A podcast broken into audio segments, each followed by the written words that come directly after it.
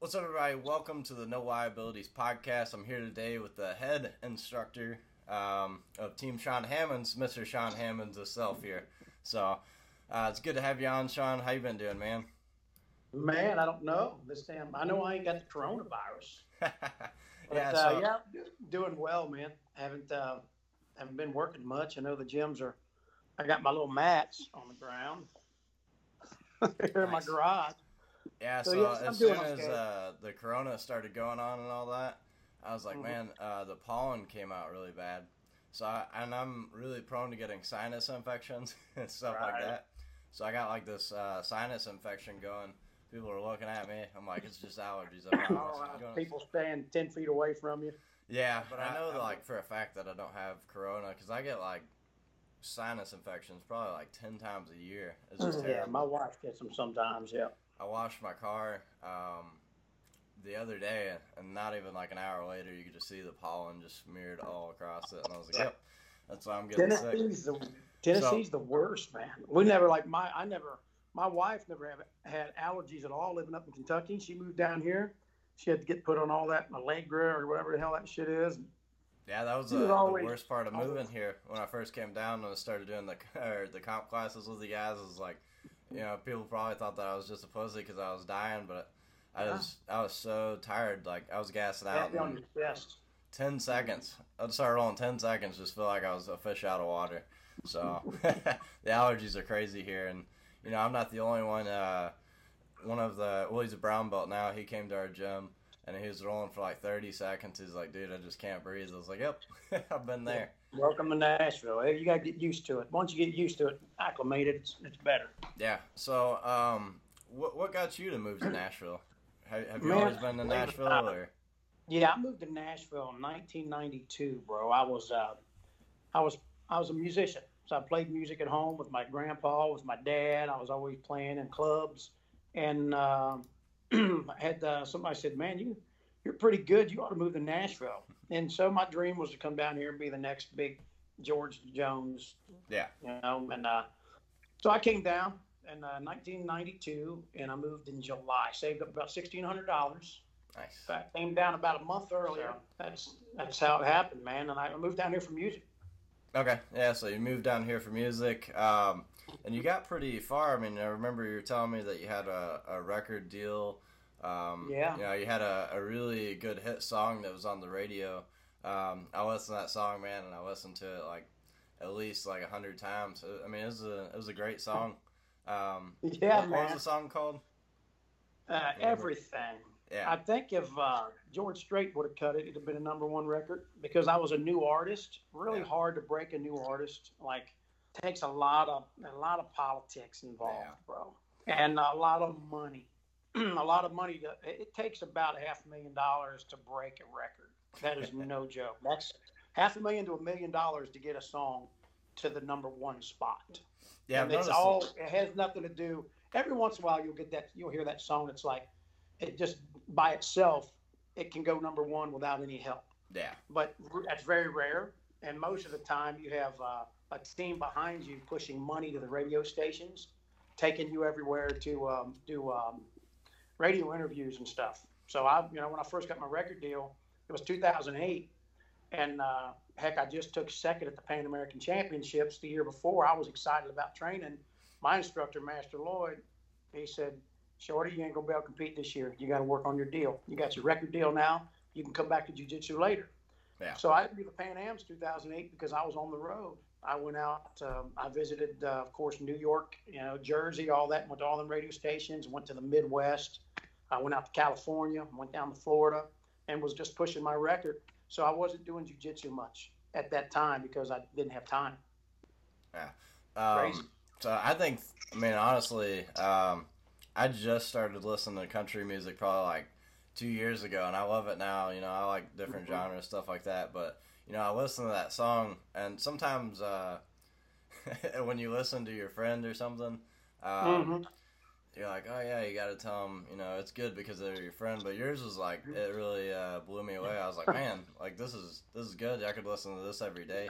Uh, it surprises people sometimes. But what's funny because people in the music industry were surprised that I was a black belt in jiu-jitsu. yeah, And people in jiu-jitsu was all surprised that I was a singer. Like, oh wow, really? so like two different worlds I lived in. You know, it was kind of kind of crazy. Yeah, that's awesome, man. Um, so who did you? Uh, I know you got your black belt from Lloyd Irvin. Um, mm-hmm. Now, did you train full time uh, under Lloyd, or did you have anybody else along your career? yeah. So when I first started out, I was actually this was like 19 like February of 1998. I went back home and there was a buddy of mine. He cut my hair all the time when I had it, and uh, he cut my hair. And then uh, I he was a martial arts guy, Taekwondo black belt, but he did Kali stick fighting. And I was in his uh, he was cutting my hair, and I looked up and I saw this uh, picture of uh, Gracie, and it was actually Helio, the old man. He went out to California and visited the old man, visited the, the jiu-jitsu, and uh, Helio, I guess, was in California at that time. I guess probably visiting Rorion or something. And I said, man, what is that stuff? And he kind of said, man, you need to watch the UFC. And I was way late. This was 98. I didn't even know what it was. Yeah. And I found an old tape and I rented it back then. It was VHSs. And I saw the UFC and I saw Royce Gracie um, choking people and armbarring people, guys that were way bigger and stronger than him. And I was like, okay, something's going on. I was doing a lot of bouncing at the time. I was running a security team at Starwood Amphitheater, which is a big venue for concerts. You know, we've had everybody there, Ozzy Osbourne to everybody. So I ran a hill team. I hired uh, my buddy Ed Clay, who at the time I taught and started teaching him jiu-jitsu when he was 16. And then at that time he was already 18 and we already had Nashville MMA going. And uh, so I, um, I was going home. He, uh, my buddy who cut my hair said, man, there's a guy here in Kentucky that's a blue belt under Carlos Machado. I didn't know who Carlos was. I said, cool. So I called him. It was an old, it was a kid that went to school with my brother. In high school, he was like a misfit, a pothead. Yeah. I was four years older than him, and I was a jock. I was like MVP football player, prom king, all this shit, right? so I uh, I called him. His name was Bryce, Bryce Moore. He's actually in Nashville. I'll tell you that story. It's hilarious. so Bryce was a blue belt under Carlos Machado. And when I called him, he goes, uh, is it, did you say your name's Sean Hammonds? I said, yeah, man. He goes, uh, like Newport football star, Sean Hammonds. I went to Newport. I said, yeah, man. He goes, man, that is amazing. He goes, my name's Bryce Moore. And I said, man, I've heard your name before. He goes, so he charged me like 20 bucks to do a private lesson with me. He was a blue belt. Yeah. I went over there and he was 170 pounds. Uh, I was a power lifter, 205 pounds, benched over 400 pounds, strong as shit.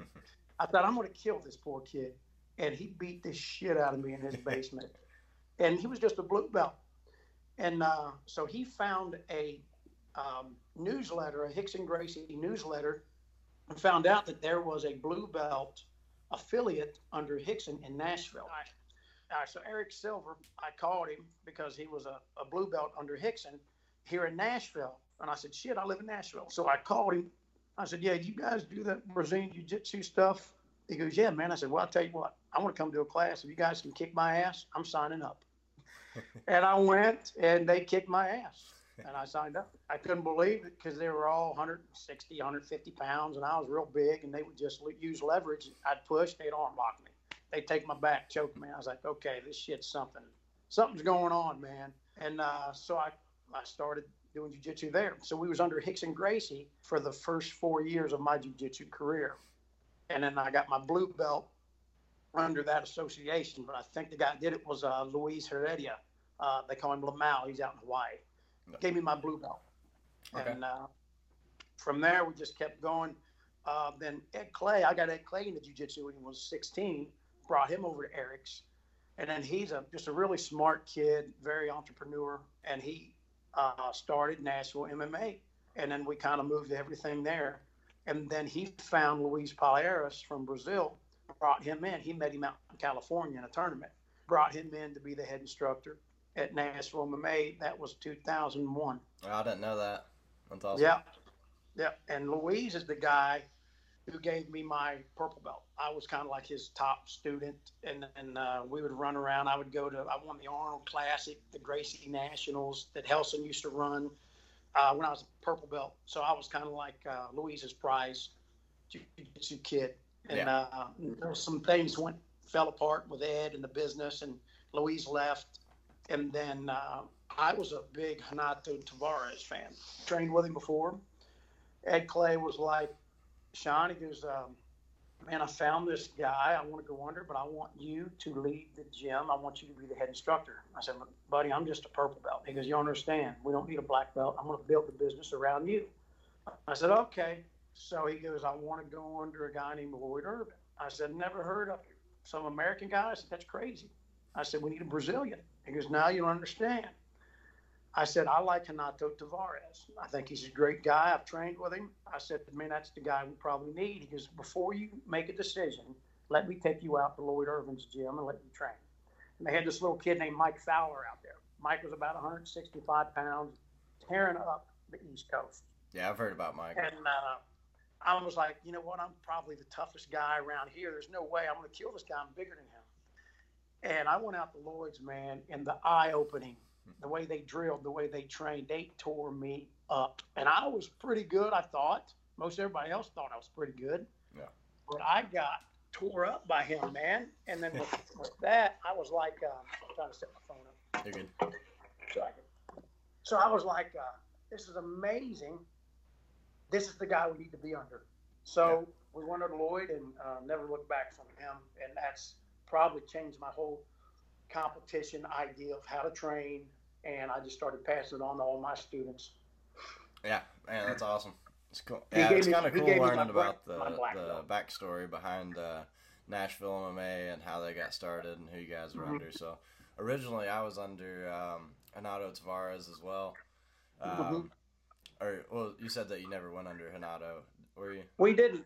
I, well, because of Lloyd. If he wouldn't have Yeah. taken me out there, that was my choice to call Okay. Renato. But Yeah. I was so impressed by Lloyd, I didn't want to go nowhere else. It's kind of cool. You see some of the the top level competitors. Um, it's not. Well, I mean, there are some people who uh, create champions, but you know, a lot of us. You know, I learned under Colin and Kyle Cannon, Mhm. um, and then it went from uh, them to Renato, and then from uh, Renato to Chewy. I kind of learned from all Uh-huh. them, and then you know, I went down to uh, Tennessee to train with you. You know, you helped me out with my Mhm. guard passing stuff like that, but jiu-jitsu Mm-hmm. is uh, it's just a, a mixture of a bunch of different people Of showing everybody. techniques, and you, if you can mix them together, you become a, a dangerous person. And there's still True. this day, like when I went to the uh, JT Torres seminar, you know, he showed that headquarters position. I've been playing with it, and I had done headquarters before, but I was Mhm. always more of like a, a fast passer. You know, like I wanted Mhm. to keep my distance and go there, and then he's like, "You should try headquarters." So I was like, "You know what? I'll revisit the series," and you know, I've just been killing people with it, and he he destroyed me. He made uh, Hmm. everybody in the gym look stupid. You know, just Yeah. with the headquarters position, I was like, you know what? This is a a pretty solid position to stop people um, with flexible guards and stuff like that. So Mhm. pretty cool. And you're talking about learning from another guy who came from the Lloyd Irvin lineage, Yeah. JT. So, because I learned all the X pass and the chair sitting in the headquarters from him also back when he was with Lloyd. He'd come come and did a seminar. Uh, but I know he's changed it and added stuff to it now, of course. Yeah, it's uh, it's kind of crazy. Like some of the positions that I I'd learned early on. Like I said, the headquarters position, I'd learned the sprawl pass, I'd learned the cut through, stuff like that. But for the longest time, I just uh, I just didn't like it. Didn't like it at all. But then Mhm. there's that one person that came along and like gave you like those few little details, and you're like, oh, this is my favorite position now. Yeah, It's kind of like the makes it great triangle, um, triangle and De La Riva. When I first learned De La Riva from uh, Kyle Cannon, I remember calling him dumb. I was like, "This is stupid. Like, I- I'll never use this position in my life." and, and that was when I was a blue belt kid. I think I was like 16 or something like that. Mhm. So I thought that I knew everything about jujitsu. Oh yeah, Well, he was blue trying to belt- teach me, Blue uh, know it all. De La Riva and berimbolo, he's like, this is what everybody's doing nowadays. Like, you're gonna see like a, a ton of people coming up that are gonna be doing this stuff, and I'm like, man, nobody's gonna be rolling on their neck to take people's back and stuff like this. And then now it's it's everywhere. So, and you know, Kyle Hey, we're went right- up there and trained with Autos and Lloyd, and you know, he's trained with all those guys too. So hmm pretty cool. all right, so somebody asked me. This was from um, my little email list that I send out, and I send out uh, who's going to be on the podcast. That way, people can ask their questions. Uh, mm-hmm. And if you guys want to check that out, you just go to my Instagram page and there'll be a link to it. But someone wanted to know how you uh, balanced your family time with uh, jujitsu, with the music, with all this stuff. Because he's saying that he has two kids and he has a wife and he's having trouble. Uh, he's like, I want to go to jujitsu, but she wants to spend time with me. And uh, so he was asking that question: you how you uh, balance your life and everything. Yeah. So here's what I have to tell him. I love jujitsu so much, and I I was I worked hard and I got really good at it, and I turned it into my job. That's pretty much saved me a lot with arguing with my wife a lot. yeah. Because before I became the instructor, it was the same way, but back then jujitsu was only offered two three days a week. It yeah. wasn't you know like it is today. So I would go and I remember and, and Eric Silverman would his classes would be two two and a half hours long. So I would get home. She'd be like, "Why are you home so?" I said, "I'm telling you, you don't understand. This is a long class." And still, Eric Silver loved to tell you stories at the end of classes about the Gracies because yeah. he used to hang out with Rickson. So we'd have to see. You can't just say, "You know what? I got to go. I got to get up and go." You just can't. And um, so, and then with music, the same way that the music was a dream of mine, and my yeah. wife knew that was my dream, and she's either on board or she's not on board. Luckily, she moved here for music too, so I was very fortunate enough to turn first to turn jujitsu into my job, to where I got to go to work and do jujitsu. Yeah. Somebody who doesn't have that, there's going to be a compromise. It's going to be have to be a compromise to where they can train at least three days a week. I know she, he might even want to train more yeah. But he's going to have to compromise with the wife, and the wife has to be on board with that and explain to her something like, I mean, this is what keeps him sane. This is what keeps him, you know, from stressing. This helps. It's a relief. Uh, but don't take it away from her. Well, I thought I was your. You are too. Yeah, I love you to death. I would be married to you, right? Yeah. Um, it's tough. That's how I did it. I was fortunate enough to turn it into my job. I know that's a horrible answer for somebody who may not be turning that into their job but um, that's how I, I got away with it. Uh, I was able to turn it into my job, and then Carolyn's like, "Reed, I got, I ain't going to jiu-jitsu no more. I'm going to work." so, yeah, that, that was a hard one for me. I was like, man, I bet Sean might have a, a better answer than me because, I mean, jiu-jitsu has literally been my job since I was 13 years old. I remember mm-hmm. I was mm-hmm. one of the first kids at uh, Derby City, and uh, Colin he he didn't want to really do anything with the kids, so he's like, you mm-hmm. know what, if you want to teach the program and get some kids in here, you can't. So I took over the kids program when I was 13. Started right. teaching all the classes until Chewy bought the gym because they didn't want anything to do with the kids program. They're like, now nah, we just want to do uh, adult jujitsu and uh, capoeira and stuff like that. We're gonna we're gonna stick to the boxing, capoeira, Muay Thai, and jujitsu. So mm-hmm. I, have always had that excuse, be like, well, you know, this is my job. I can't I can't help it. So I was like, you you might have a better answer than me. here's here's something else that he could do if he could pull it off, is to get her into jujitsu. Yeah. If you get a girl that gets crazy into jujitsu, also, the perfect mix, man. Got it made. Try to take her, tell her, you know, learn some self defense classes, stuff like that, just to get her into it. Uh, what you don't want to do is make it to where like jujitsu's like another girl. Like I'm jealous of it. She's jealous of it because it's taking time away. That's what happened with me. Yeah. And my wife used to say that until I turned it into my job. Yeah. But it was like, you know, it's, you know, to try to get her into doing some self defense, and if she falls in love with it, it could be the perfect. Yeah, I mean, then you never know. Like, I knew a dude. Uh, he was talking. This was at Derby City. He was talking to his girlfriend forever, trying to get her to try a jiu-jitsu class. He's like, "Try a jiu-jitsu class. Try this. Try this." And she's like, "Man, I don't want to do it. Like, I don't want to roll around with." a Bunch of sweaty dudes and stuff like that. Which I mean, it's a hard sell to come in here and you know let all mm-hmm. these sweaty dudes like put you in arm bars and chokes and stuff like that. But he finally got her to come in to, to try one of the uh, the classes. It was one of my classes, and you know I put her with one of uh, the other females that way she wouldn't have to roll with some big sweaty dudes, stuff like that, and she loved it, and uh, she's still training to this day. So you know, just kind of took over her awesome. life. All it takes sometimes is just to see like it's not nearly as bad as what you think it's gonna be because mm-hmm. you know you think it's going to be terrible, and you know sometimes it is. You're going to get sweat sweat on by big big dudes and stuff like that. But I mean that's part of it. And another thing for the females out there, you could always pick and choose your partners. Uh, exactly. I mean, you know from firsthand, my girlfriend's really good at doing that. best at it. She Yeah. the- so Yeah, I mean, if you don't want to roll like- with somebody, you don't have to roll with somebody, especially if Yeah, you know they're bro- going crazy. Like, just tell them no. Mhm. But- my brown belt girl Nicole, she she'll pick and choose too. She knows who's gonna try to hurt her and who's not. But Yeah. yeah, Leslie, she's good at that. She she she does it right. Yeah, I mean, you have to be, uh, you know, vocal about it because I mean, some people, and they don't even mean to be, but I mean, they're just a newer person, like the Mhm. new white belts that come in and stuff like that. You know, a lot of the the females won't roll with them right away because you know they don't know to to not go 150 percent, and you know you don't want to get hurt. So it's important for you to to choose your partners. I mean. Mhm. Sometimes I choose my partners, right? Some uh, Oh, some yeah. new guy comes in and I got a tournament coming up. I'm like, you know, I can't risk my career to to go with That's this guy what- right away until he kind of understands that it's not a, a battle to the death. That's what Right people away, don't anyways. Under- understand. I didn't really understand that when I was a purple belt. When it came to to like, I would roll with anybody that walked in the gym. I don't care how big and strong because I had to, you know. I would, but now I'm 40. I'll be 49. Right.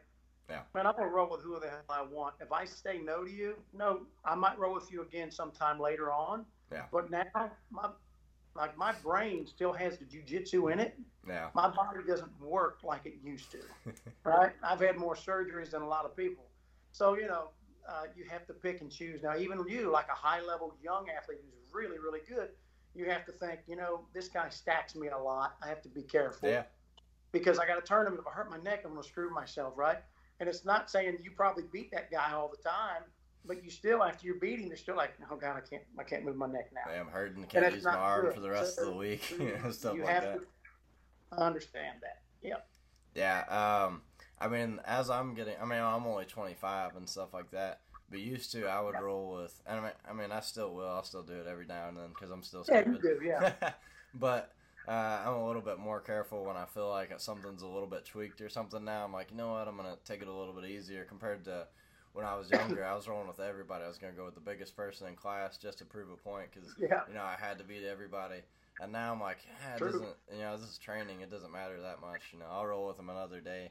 I'm not trying to to injure myself because it sucks going through an injury. You can't can't really perform, Oh. perform for a long time.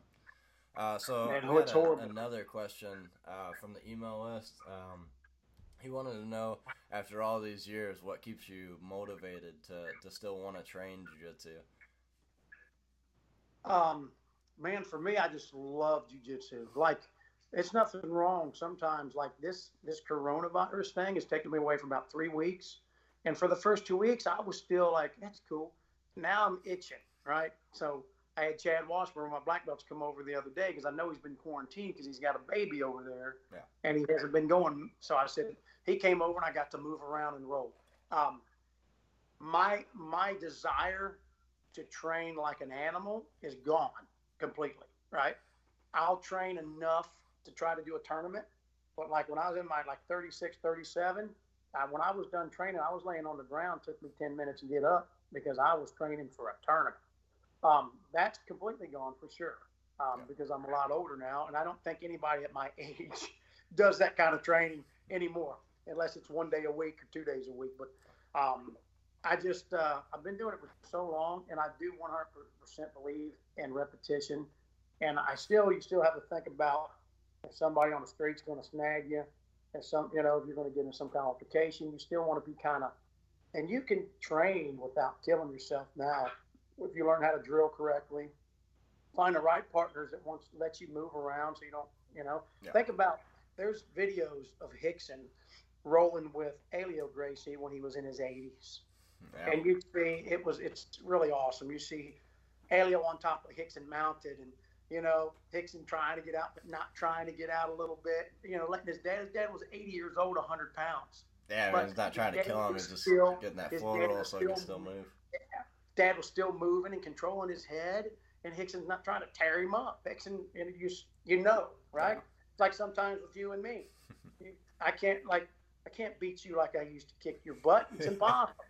Um, I can hang in there every once in a while, but I'm always going to probably lose because I just I just my body can't keep up anymore. Yeah, you and Chewy and Salter, you know, guys that I've taught and helped, they just you know it's the way it is. Yeah, I mean, uh, I mean, me personally, I have seen you roll with uh, Sean or not Sean, uh, John and uh, Chewy as Mm-hmm. well. And you know, some days when you're tired or you're hurting, you know, they're not trying to hurt you. They're kind of No, they're nice. on that floor like you're talking about.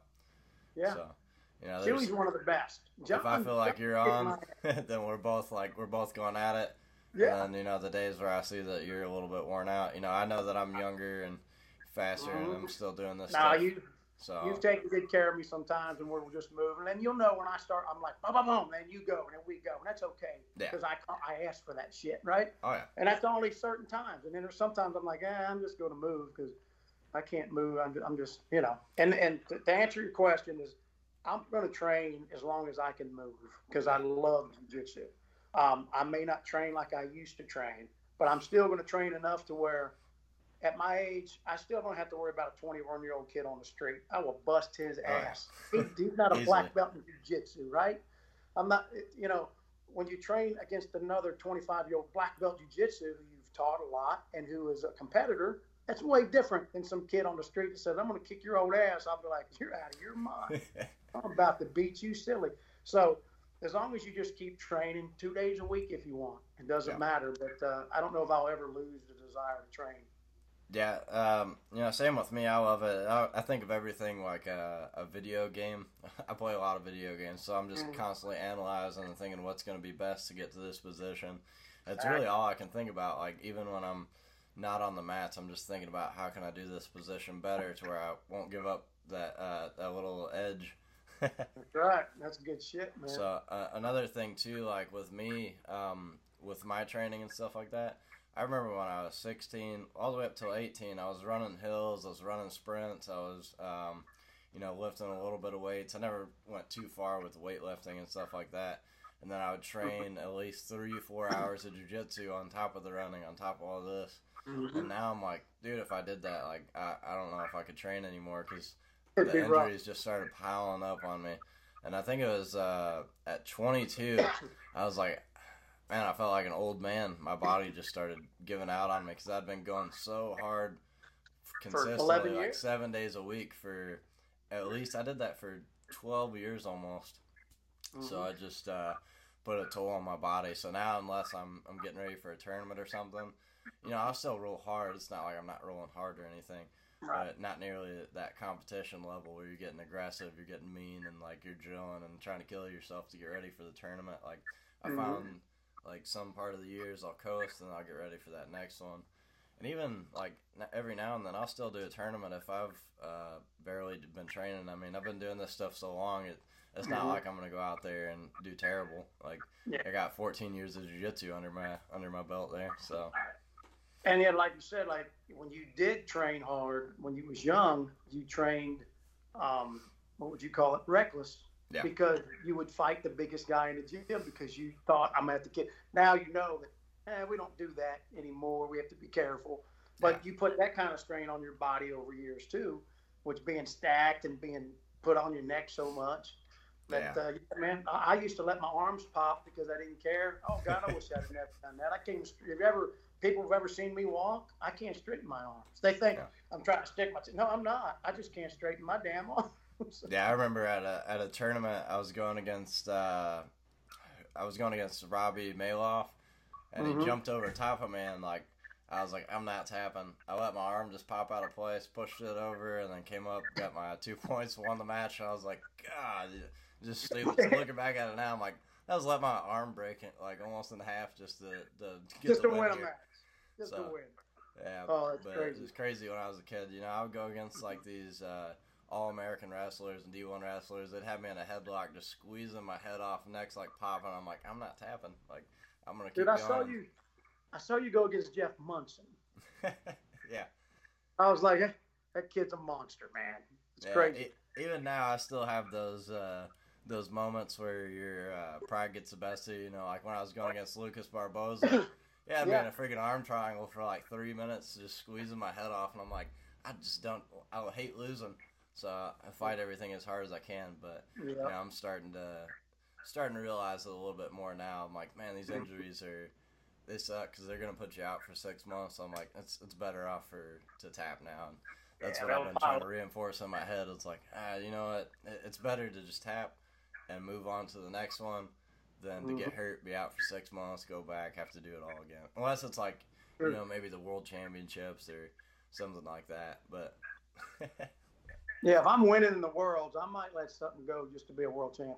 yeah, yeah, exactly. But like, like me making a stupid mistake at like Nashville Open, you know, I'm I'm clearly caught in a submission. I'm like, yeah, you know what? I'm just gonna let my knee blow out here. I'm gonna try to fight this and you know let my knee blow out, stuff like that. I'm like, ah, man, I'm start. I regretted that one for a long time. Yeah, that one's been hurting you for a little while too. Yeah. Yeah, I know. I still feel that one to this day, like in my Yeah. knee. So I'm like, ah, you know, I gotta start being care- more careful the older I get. Because I remember when I was a kid, like my arms would go all the way back and I'd be fine.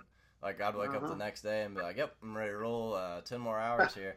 now I'm like, oh man, I've been out for like six months because you know something stupid that I did compared to when I was a kid. Like I would have just walked it off and kept going.